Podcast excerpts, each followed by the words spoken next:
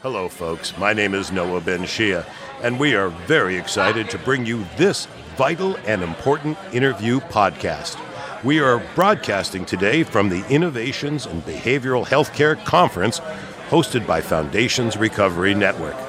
What we all learn in life is that wisdom is where we are wise enough to find it.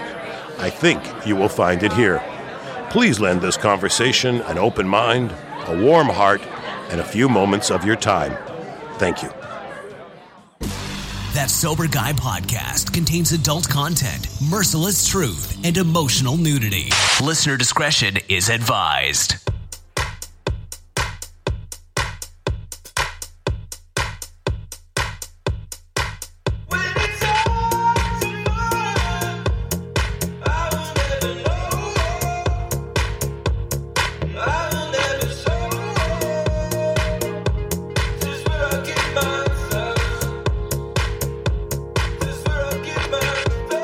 All right, welcome to Sober Guy Radio. We're out in Nashville, Tennessee. Innovations in Behavioral Healthcare Conference, sponsored by Foundations Recovery Network.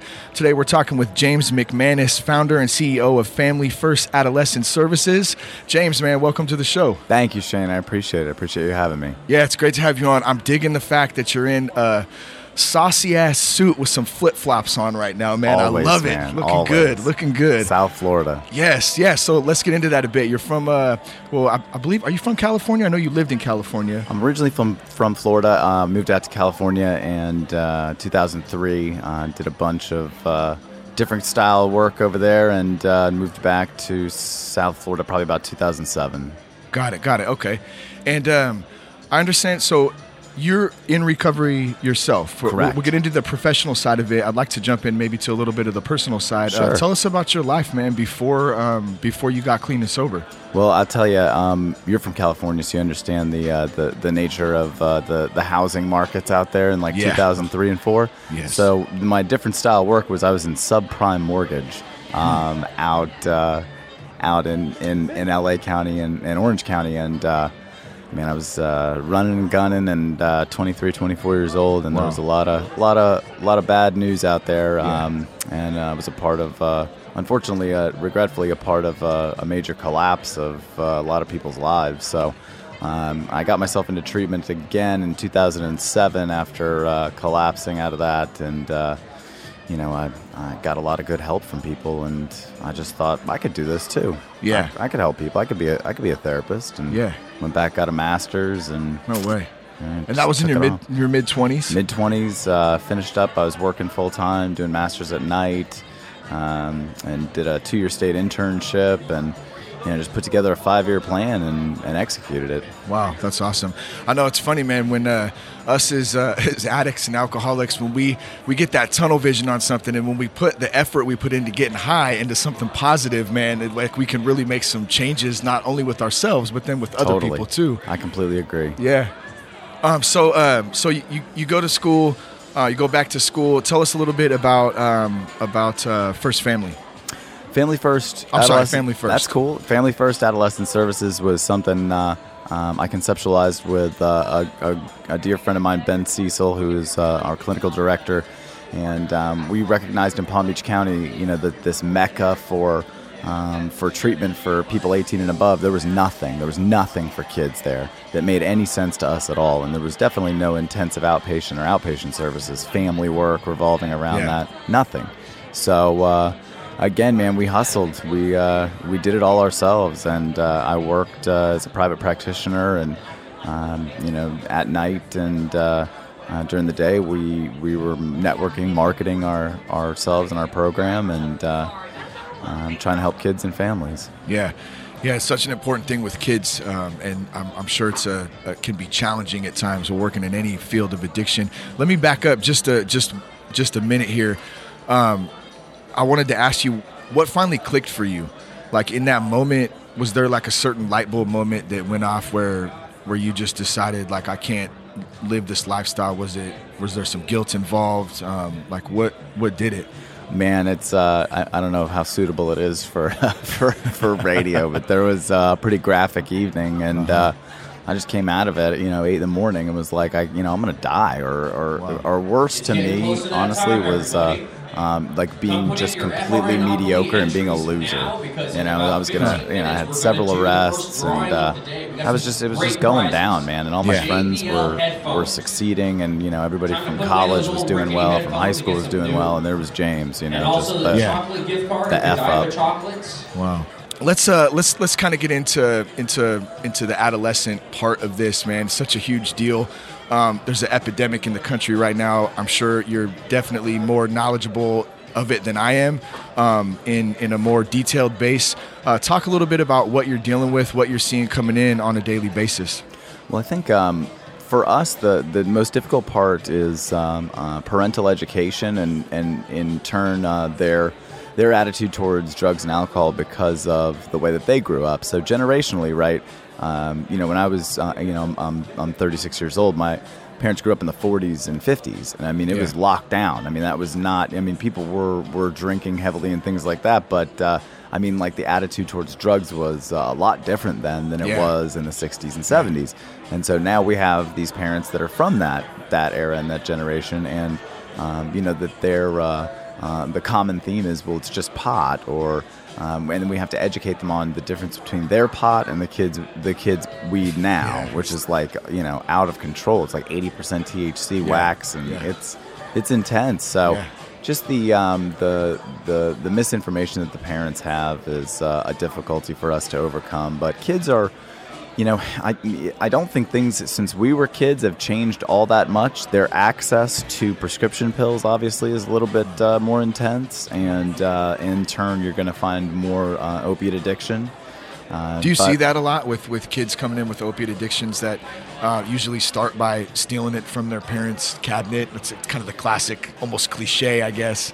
Do you deal with that a lot, and then it turns into maybe a heroin addiction later on? I think, you know, in the end, we try and explain, like, none of the kids that even take the pills didn't start, for the most part, with alcohol and marijuana. I mean, you know, a lot of the kids are not just, like, jumping right into snorting Xanax and stuff, that they start somewhere different and at a lower level, but... yes, we're finding that then you come across an 18 or 19-year-old that's using IV drugs. It's, you know, they've found pills for sure prior to that. What's one thing that you see often that really hits hard with you? Oh man, you know, just recently we had. A family come in, and things didn't move as quickly as you know they should have, and the young man ended up getting shot over a drug deal. And this was a family that was from Jupiter, Florida, 17 years old.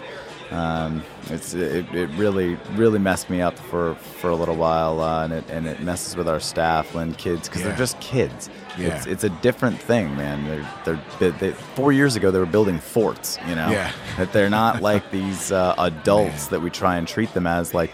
And some kids are, you know, the kids that are physically larger and things like that, and that you think that they're adults. They're not. They're 17 years old. Their brains are 8 years away from being fully developed. They're still babies, you know. There's still a lot of innocence there. That that's got to be a challenge too, man. Is having that come in and almost having to treat them in an adult-like fashion, but at the same time trying to stay in tune that, like, just like you're saying, they are kids.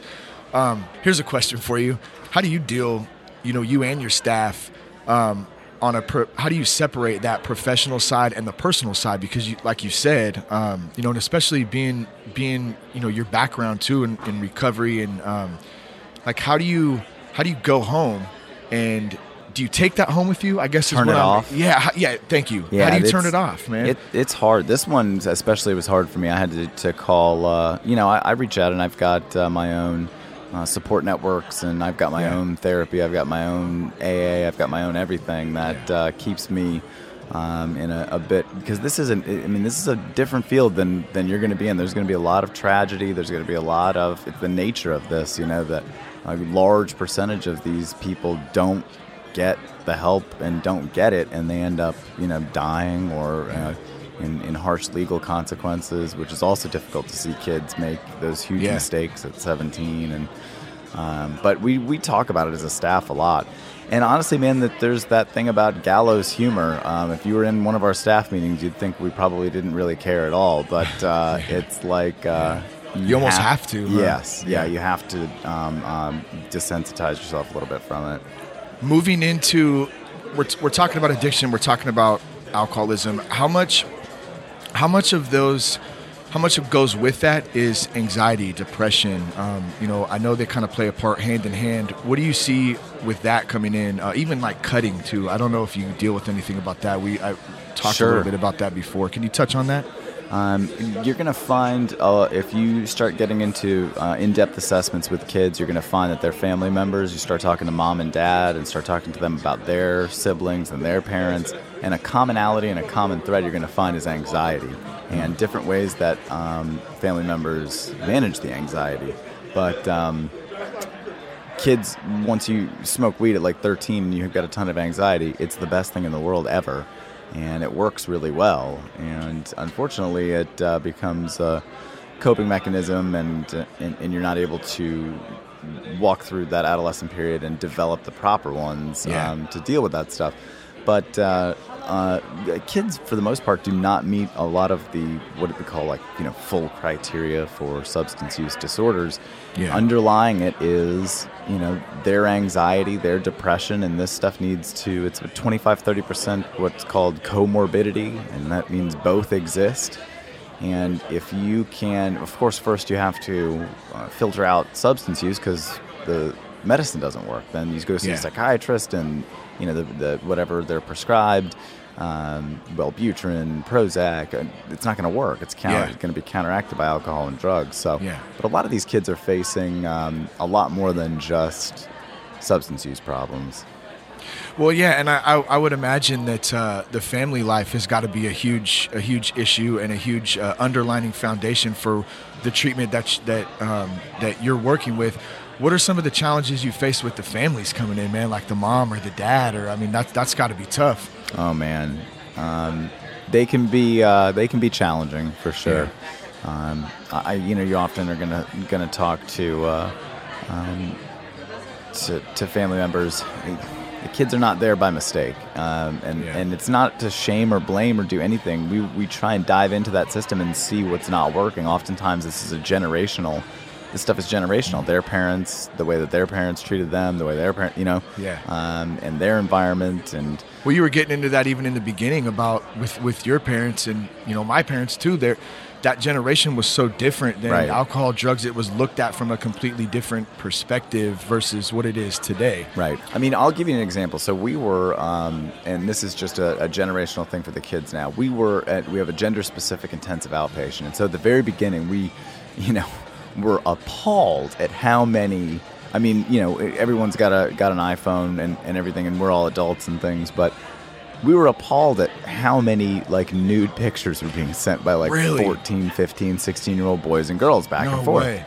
And we just had a recent staff meeting, and we just started laughing. We were like, I mean, who isn't? And not one of our kids is not doing this. Is like a social norm. Yeah. Wow. It's a social norm for these kids to do it. God help me if I had an iPhone at 15 or 16. So it's tough sometimes to think back.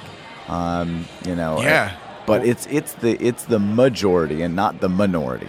Well, I have one more question for you, and then we're gonna get into the heart and hustle round, and I'll tell you what that is in just a moment. Okay. Cool. So.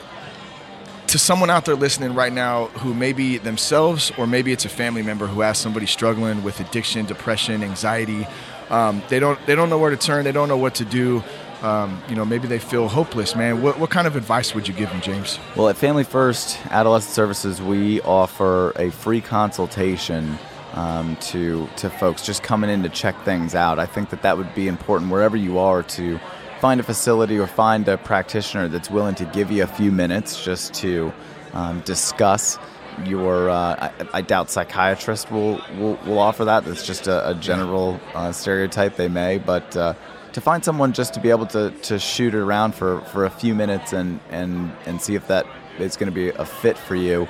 Yeah. Just the act of picking up the phone is a huge deal. It's like the gym or something. It's like the first time you go to the gym, it's like. It's brutal, and to be able to pick up and reach out and ask for help. We have a large network across the country that we would be able to, specifically and especially for adolescents, if anyone ever wanted to call us, my cell phone's 561-315-3767. And again, we're Family First Adolescent Services in Palm Beach Gardens. Be willing to talk to anyone and see if we can find you services in your area. Thanks, James. Let's get into the heart and hustle round. This is five quick questions, and you're going to put your heart into each answer, but answer them in 30 seconds to a minute. Okay? Got it. All right. So this first one is the fun one, man. This is my favorite one. Where is the weirdest place you've ever woken up? A dog cage in the back of a pickup truck in Rosarito, Mexico, with the federales driving the pickup truck. All right, number two, what's the best thing about being sober? Best thing, I think, is getting up every day and just feeling clear and feeling in control of my life to a point. I understand that there's a lot of uncertainty, but just getting up and feeling good, man. Yeah. Like feeling I can, I'm on it. I can do this. I'm sharp. Number three, if there was one thing you know now you wish you could have known at the beginning of your sobriety, what would it be? At the beginning of my sobriety, and I could probably just continue to tell myself this. It really does all work out. You just keep going, put together a nice plan, and execute the plan, and there's going to be a lot of hiccups and bumps, but just don't stress so much. Yeah, yeah. Number four, how do you stay sober? I go to home group every week. I've got a sponsor. I've got a therapist. I've got what we call our 10-step groups. That there's a bunch of guys that I respect. I don't, prescribe this for everyone, but my entire life has really revolved around it, and all my friends are in it, and it's not like a bad thing for me. I mean, I'm around alcohol, and my girlfriend drinks. I don't care about a lot of that, but my support network is entirely of guys that understand what it's like to have your brain try and kill you. Yeah, that's a good way to put it, man. I never heard of it like that. All right, man, so number five. One more time, just tell us about Family First Adolescent Services. Where can folks find that, the website, and any phone numbers, anything else, James? www.familyfirstadolescentservices.com. So Family First Adolescent Services can be found at 561-328-7370. And my cell phone is 561-315-3767. We're a company based out of Palm Beach Gardens, true adolescent treatment in outpatient and residential form. James, enjoy Nashville, my friend, and thank you so much for joining us on Sober Guy Radio. I appreciate it, Shane. Thank you. Thanks for listening. For more information or to join the Sober Guy Sober Girl community, go to www.thatsoberguy.com. Peace, love, respect. Keep your blood clean.